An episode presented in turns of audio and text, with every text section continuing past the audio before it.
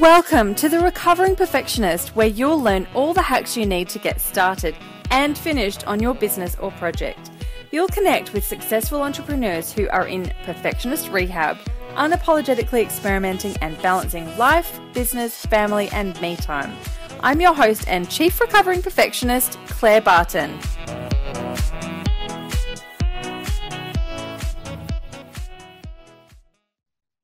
Hey, recovering perfectionist, it's Claire Barton, and I'm joined today by the gorgeous Kim Foster Carlson, all the way from the US.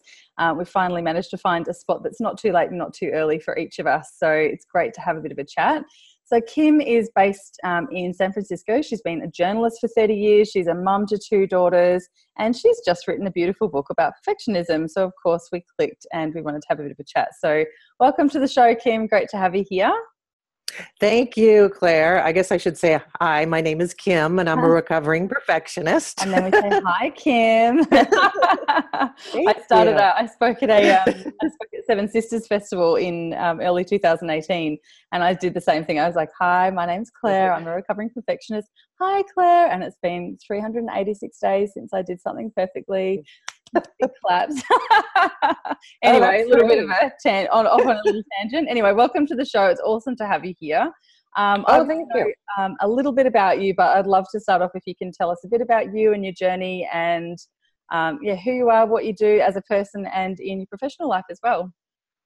Well, I'm um, a a five-time uh, swimmer from uh, and uh, an athlete who went on to the Olympic trials for swimming, and that was very, very, you know, uh, perfectionistic in that you know you're trying to be perfect in a world that you know is measured by one one hundredth of a second or something like that. Um, so my my skills of a perfectionist were honed early. I was a firstborn. My parents were both firstborns. So it seemed like everything was on me, not on my siblings. They could get away with everything, but it, for me, it was, um, you know, very high standards. And it's like if I didn't make a mistake, then I felt accomplished. So I sort of pushed and pushed myself into swimming and then into the world of journalism and um, journalism is where you can't make mistakes either you know i had a professor that said if you you know write this article and you get everything correct you get an a but if i see one um, misspelling or or something you're going to get an f. So it's like wow. there was no, no in between for me. So i sort of started that whole you know it's either all all success or all failure. And then i was doing sports on the radio which was really unheard of in the early 80s for a woman to be doing sports. And my boss brought me in. He goes you know you're a woman you're going to be doing sports and so you're everyone's going to listen to you closer than they would anybody else so you cannot make any mistakes. And i was like oh okay you know so i i, I started beating myself up over little tiny mistakes that uh, finally drew me to the therapist chair. The therapist said you can't think of things as all good or all bad you have to think of things as good enough. And i was like good enough. This is mm-hmm. ridiculous. Mm-hmm. You know, I mean, it was, I, I, she said, just try it for a week. So I tried it for a week and it, I felt like I had sort of a new lease on life. It's like, okay, I didn't, you know, I, I got the dinner on the table. It wasn't that good, but I did it, you know? So I, th- I think that, um, she really helped me sort of realize that things weren't all good or all bad they were good enough. But then I saw in my daughters, who are also swimmers, accomplished athletes, um, the same kind of things. If they made one small mistake, they were getting really upset at themselves and mm. not trying things because sort of the sidetrack to perfectionism is procrastination. Mm-hmm. It's like, oh, I'm not going to start anything. So, um, sort of wrote the book for them, and uh, it they liked it, their millennial friends liked it, and then their parents liked it. So it's sort of taken off from from that point. But it's called Good Enough: How to Overcome Fear of Failure and Perfectionism to Live Your Best Life. I love it. I absolutely can't wait. We were just talking before we started recording about Australia Post and how unfortunately awful it is. And I haven't received it yet, but I do. I'm so looking forward to reading it. I'm about a third of the way through writing my own book around the same sort of thing. So I'm um, super excited to to hear what Yay. you've got to say as well. Um, and we've talked about on the show quite a bit, um, quite often before with various people, this um, a, a, couple of things, like a couple of things that kind of pop, pop up into my head with what you've just said. And there's the first thing is that perfectionists and people who um, identify with that sort of thing really hold themselves to such a high standard. They don't really care what everyone else is doing around them, and it's almost like a I, I hate using the word martyrdom kind of thing, but it's almost like I'll, I'll, do it so that you don't have to. Like I'll do this, I'll do everything perfectly so that you can enjoy your lives, and you kind of do this thing. And uh, you know, often, um, as you've said exactly, like perfection is there's perfect, there's pure perfection, and there's also fear. So you're either afraid of failing, afraid, uh, afraid of um, looking stupid, afraid of getting it wrong, or being embarrassed, or whatever. So um, yeah, I think it's a really a really cool um, conversation. So I'd love to maybe just start by talking about that um, athleticism and, and, that sort of thing. So the you know you mentioned um, when perfectionism is measured by one one hundredth of a second, and that must be horrendously um, stressful at times. You know, you you want something so bad and you're striving for it, but you can miss out by such a tiny little wee margin. Um, so yes. yeah, how did that, was, that, kind of come from you, or was that an expectation from your family, or you know, how do you think that kind of bubbled up to become such a big issue for you? I think it's you know inherent in the sport of swimming or anything where you're racing a clock as well. You know, um, and then I saw that in my daughters. But I have a story in the book about my daughter being just good in, thinking and of the attitude of being good enough and it made she won a bronze medal at the world championships mm. um, in 2009 in rome. She barely qualified. She they take two. She was the second qualifier and they went to rome and she barely made the final. She was eighth and they uh, only three get medals you know it's just like the olympics. It's like mm-hmm. poor the poor fourth place person you know is is out. And um and she ended up out of the far right lane um, actually, I think she beat somebody from Australia, but we won't uh, take it personally. Don't worry. okay, good.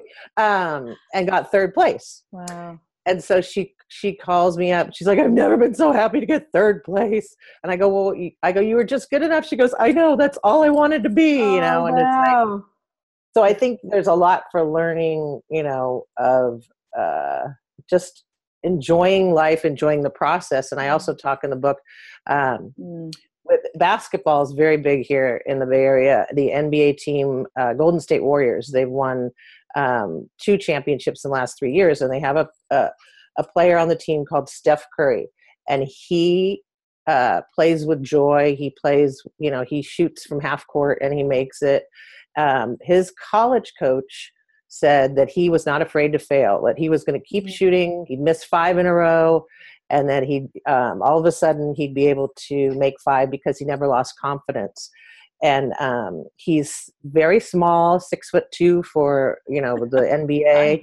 he looks like a regular guy. You know, nobody really thinks this tiny little kid is going to do these amazing things and they just started up again they started practice today and he's like our whole season is going to be about fun and playing with joy and staying in the moment and that's exactly how you get out of that mm. perfectionistic tizzy i call it that you get into yeah, yeah. is the gratitude playing with joy or living in you know in the moment and not worrying and not worrying about failing and even trying to fail because from if you win you learn if you fail you learn and you get more information sometimes by failing than you do from winning mm.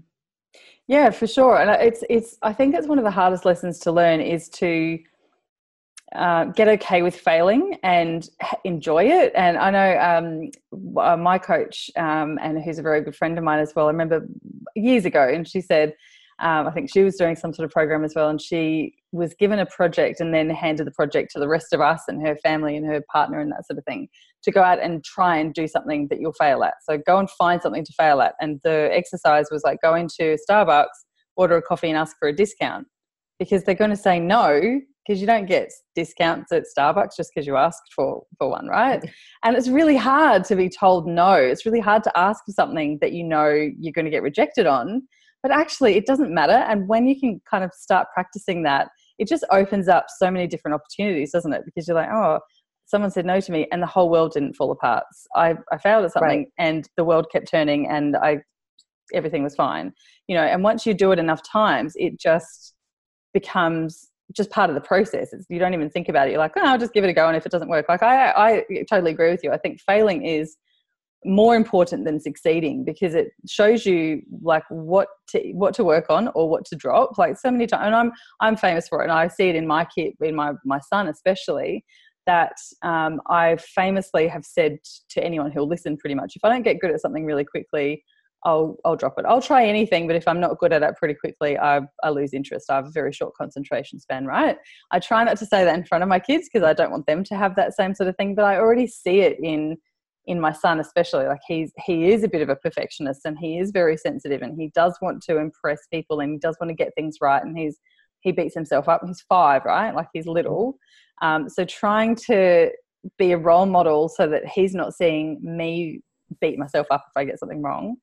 Um, and that has been a really big catalyst for me as well like just going I don't, I don't want them to have these sorts of ridiculous hang-ups. I don't want these like my little people to be stressed out if they make a mistake or that sort of thing. So it's it's been a really big kind of big learning curve to just go, oh, let's just do something silly and see yeah. what happens. No, yeah, that's why I wrote the book because I mm. saw that and in them, and it's funny because I my daughter goes, well, I read the chapter about me. Uh, yeah. Such a millennial thing to do, but um, I also researched, and there's a school in back east. It's called Smith College, and every incoming freshman has to take this class on failure and they mm-hmm. have to fail at something because they had students coming in and this is a ivy league school uh, uh, very high achieving school and kids had never gotten a, an a minus on a you know report card wow. and all of a sudden they were getting they got an a, a b in a class and they were quitting i quit i'm out wow. you know i'm done yeah, right. Yeah. So this class has really uh, helped a lot of these freshmen, and you have to same like you said go out and find something to fail at and um, get the information that you need and then fail again and you have to fail all the way through the the semester. And the school administrators say it's changed um, the lives of so many students and they don't have students coming in so distressed about um, not being perfect. Yeah yeah yeah. And look i I've, um, see every other video i feel like i watch on facebook and that sort of thing is something around resilience and you know there's so much stress with all the technology and all the competing priorities that we have in our lives. And i mean you and i are uh, like i feel like it's changed since I, have actually found some mixed mixed tapes from when i was a teenager right? And, and my kids were like what are they so you know back then um, i had some some cds that my best friend burned in high school half my lifetime ago playing in the car the other day. And i was like it was so simple but we used to spend saturday afternoons making mixed discs. That's what we kind of did. And we might be on the phone a couple of times a week, but pretty much we'd watch telly or we'd read a book or whatever. But now, you know, even in that short space of time, there's so many competing priorities. You're always on your phone. You're always contactable. There's so many people who want something from you, um, and especially like like you know, you've got your own business. We've got our own businesses that there's there, it's so hard to switch off especially when you're working for home, from home or you're working from yourself you don't get to go to the office and clock on at nine and clock off at five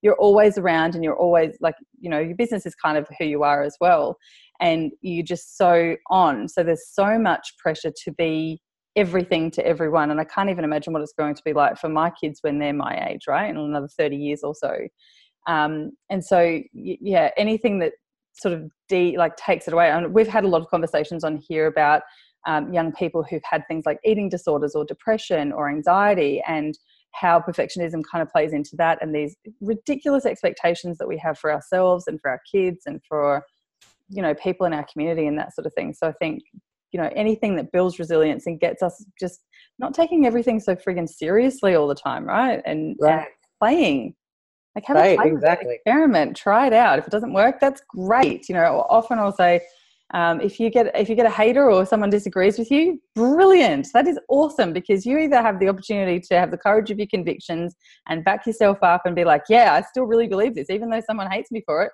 I still really believe in this. Tick. Or you go, wow, they've got a really good point. Maybe I should reassess. That's really great as well because then you can, you know, filter things and make sure that you are actually on track. It's it's totally necessary, but it's really freaking hard to learn to start with.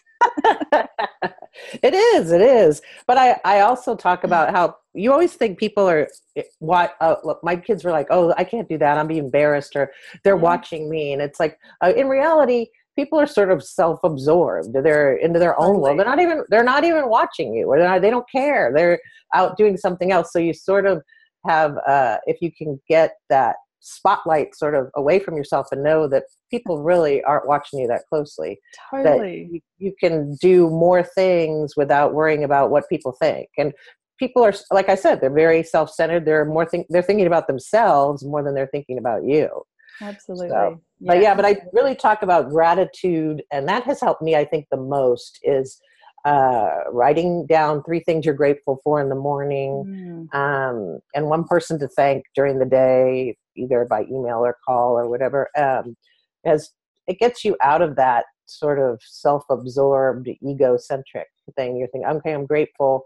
You know, and it can be just simple things like I'm grateful for my cup of coffee this morning, or I'm mm. grateful um, that my children are healthy, you know, yeah. or something like that. But I, I feel like that has made a big difference. Mm. Yeah, it's it's definitely in my um, world a bit more these days as well. I've got my gratitude journal, which I'm a little bit lax with, I must admit. But um, I was in the habit at the beginning of the year of doing that, like three every every morning. Write down three things you're grateful for, and I kind of you know sometimes I remember it and sometimes I don't. I feel like I'm a pretty positive person, so it's kind of a natural thing. But I'm really starting to try and get my kids involved in it as well. Like I said, my son's five, my daughter just turned four, and usually on the way to school we talk about like we sometimes we use the word lucky or sometimes we'll say i'm i'm thankful for or sometimes blah blah.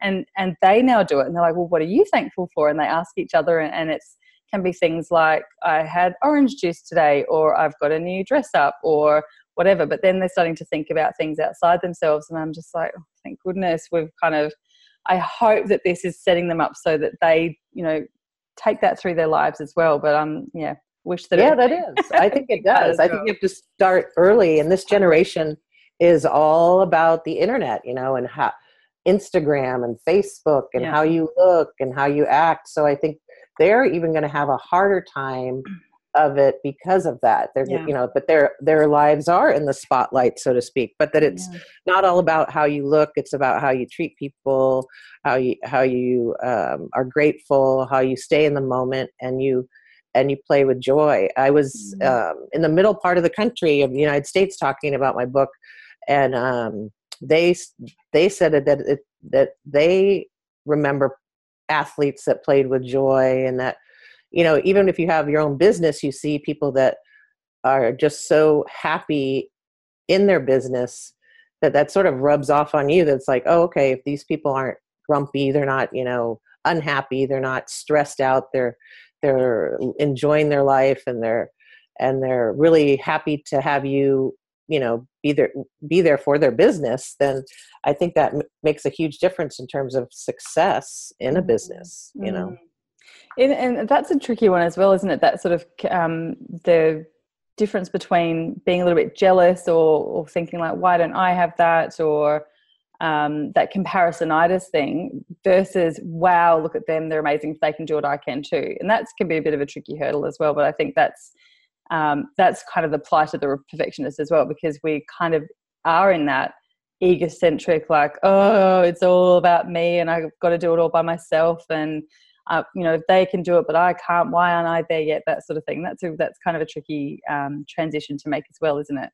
Oh yes definitely. I feel that um, the comparison thing is really hard because especially if you're in, sports it's you know you're competitive mm-hmm. and in your mm-hmm. business you're competing with you know other businesses um, but i really found that if you there's enough for everybody there's enough money there's enough yeah. businesses there's enough the, the internet to go around mm-hmm. and um, if you can be joyful and happy seeing people succeed that will help you succeed mm-hmm. and i think if you're if you're in that sort of they call it the reptilian brain where you're just like oh i guess you know uh, sort of on a lower level and just like mad at the world because why do they have this and i don't have this mm. then you attract more of that into you totally. but if you yeah. if you are able to say oh congratulations for your success you know i mm. hope to mm. be like you someday mm. then there's more than enough to go around um, i think you you uh, pull that that comes out of you and then you attract that as well it's sort of that yeah. law of attraction yeah. kind of thing yeah. totally beautiful so i'd, I'd really like to um, go back to the joy thing because i think that is something that um, is really interesting like playing with joy whether that's in sports or in business or in your life so how did you when you kind of um, realize that that needed to be part of your recovery from perfectionism how did you get more joy into your life? And how did you flick from competition to joy and still maintain that sort of drive to to succeed? Right yeah. Well in radio i'm on the air sometimes for five hours at a time reading wow. the news. And i'm running i'm running all the commercials and the microphones and everything too. There's gonna be mistakes. They're gonna be you know it's like you're gonna try you know but you're gonna push the wrong button sometimes or things like that. And i used to just beat myself up. I'd cry all the way home you know wow. my little commute home from san francisco. I'd just be like why did i do that wrong? You know and it was and then i tell my husband i'm like oh my gosh did you hear that i had like uh, no uh, they call it dead air? I had dead air. I, you couldn't hear anything because i messed up. And he goes i didn't even notice it. And i'm mm. like okay i'm over focusing on my mistakes. Mm. uh, and i had a news director a boss who i just loved and he was like Kim, people love those. They love the humanism. They love yeah. the mistakes. They love the um, being yourself. Just be yourself, and people will respond to that. Um, I was a news talk station that was sort of personality based, yeah. and um, once I sort of got that freedom, they were like, "God, you sound terrific. You sound yeah. fantastic." And I was like, "Okay, I, why didn't I? I sounded the same last week, but I was I had let myself off the hook with." You know there's going to be mistakes but i'm going to you know and we we used to laugh about them you know like oh you know the the gremlins are out they messed up the but i mean um i think if you if you live your life like you're not you're i'm not going to make a mistake you're not really going to try many new things either. yeah, that's true you can't stretch really can you? Yeah so i you know i've it's allowed me to try so many different things and writing a book and going out on the road and talking about the book and um, so many other things where I was like, I would be, you know, before I'd be like, oh no, I'm afraid, I'm afraid I'm going to make a mistake. Mm. And um, I think that takes you out of the moment, takes you out of the joy. Mm-hmm. And um, one, if you can come back into that, I always talk to my girls about this. Well, why did you get into swimming? Don't you remember when you were six and you got to eat candy and play with your friends? I mean, this is the same thing, except you're at on the national stage, you know? Yeah. Yeah. And, and they're like, yeah, you're right, mom. You know, so I think you have to almost go back to your kid-like behaviors of why you why you got into this in the first place you know yeah yeah yeah so true and and connecting with that purpose and i think like i something that really helped me and, and continues to help me when i when i start beating myself up about something is to think about how much more i can connect and how much more i appreciate other people when they make mistakes and they can say like heart on my sleeve i've done i've, I've stuffed up i'm really sorry about this. I'm like oh thank god they're not perfect as well. It's not just like it's not just me who makes mistakes. And when i started this podcast and i started a facebook group actually i had a facebook group already and i changed it to be called the recovering perfectionists. People it was like i just felt like everyone was sitting around a christmas table and we all just let our belts out and we're like oh thank goodness i don't have to sit here pretending like i'm something that I'm not anymore. It was just this, you could feel this kind of sigh of relief. And people just came out of the woodwork going, Me too. I'm a recovering perfectionist. I, I don't do this and I don't know what I'm doing and I need help with this. Where in a lot of other places, they felt like they had to kind of, you know, be up here and uh, like it, I, I was explained like you're sort of holding your breath. You're kind of just like walking around, like waiting for someone to realize that you're not actually as perfect as you thought you were. And when you can do that for yourself, it automatically holds space for other people to come in and do it. And you're never alone then because everyone is waiting for someone to take that first step. Right. And once you've done that, you're like, oh, I'm I'm not the only person who's who's like that. And you know, we kind of do all live in these ridiculous silos from time to time. And it's so unnecessary. it's actually really nice when you can kind of just chill out and you can connect with people and go, oh, you're not just a robot who's amazing and on the other side and you know, we've all got our own shit going on. Everyone's got something going on, you know. So yeah, it's really yeah. No, I uh, my um I have a son as well, and he is, has autism, and that mm-hmm. that was part of the whole thing that threw me into this perfectionistic tizzy, so to speak, is like, oh my gosh, I've got to cure him. There's all this stuff on the internet. Yeah. I've got to do eighty thousand things, you know, and and I just was consumed by it. Um, and you know he goes out in public sometimes he's great sometimes he's not great you know so it's sort of getting over the fact that um, you know he is a little different he's a high functioning now and he lives on his own and he's doing great but um, that those early years were tough when mm. parents were you know you'd go you know parents were doing fun things with their kids and i was you know in speech therapy with him and doing all these other things that you know i was always like why me and now i Mm. understand you know he was, has so many gifts to bring to everybody but you do wonder you know you you do wonder more what people think of him or if they think it's your parenting or that's Mm. that kind of thing um but Yeah. he yeah but he's been a joy um and now he's doing just tremendously well but it's still it's like people don't some people don't understand autism so they say things that aren't appropriate to you and you're just you know to me i just think okay they they're just uninformed you know Yeah. i don't think i don't get mad at them and i try to inform them you know oh no he he you know he has a regular intelligence it's just his speaking is behind you know Yeah. this and that you know Yeah. so um, I think it's been a great opportunity to bring more awareness to it, and um, everyone that knows them loves them, and so I think he he is a great ambassador for for what kids can grow up to be as adults, and Mm. um, and and it it ha- has helped me sort of overcome that perfectionism as well. Like he's Mm-hmm. just he lives in his own world and lives in our world, and he's tremendous, you know. Yeah, yeah. And was becoming a mum kind of part of your catalyst to helping you your yourself get over the perfectionist things? Oh yeah, that was Yeah. I think what brought me to the therapist chair was Yeah. that um, was all of it. You know, Yeah. the swimming, the my older daughter's competing in athletics, and then my Mhm. son, you know, having such a difficult time early on. Um, something had to give. I was about ready to crack. So I think when they when the therapist said, you know, you can't think of things as all good or all bad. You have to think of things as good enough, and Mm. And that took me a while, and it's I still struggle with that sometimes. Yeah. Um, Yeah. I don't think, and that doesn't mean that you you're you can sit on the couch and do nothing all day. Oh, I'm Right. good enough. Whatever, you know. it it. doesn't give you, you know, it doesn't give you the okay the okayness to be a slob or something Right. like that. Yeah. You know, but it, it it sort of gets you out of the 110 i have to be 110% Totally. because Yeah. you actually work better at 90% you can go a lot further at 90% Yeah, for sure. One thing that um, that I heard when I was starting to, and uh, my main catalyst, I think, was becoming a parent, and I just realized like uh, I can't do it all anymore. Um, and there's no hiding when you've got a newborn who is awake 21 hours a day. Like you can't.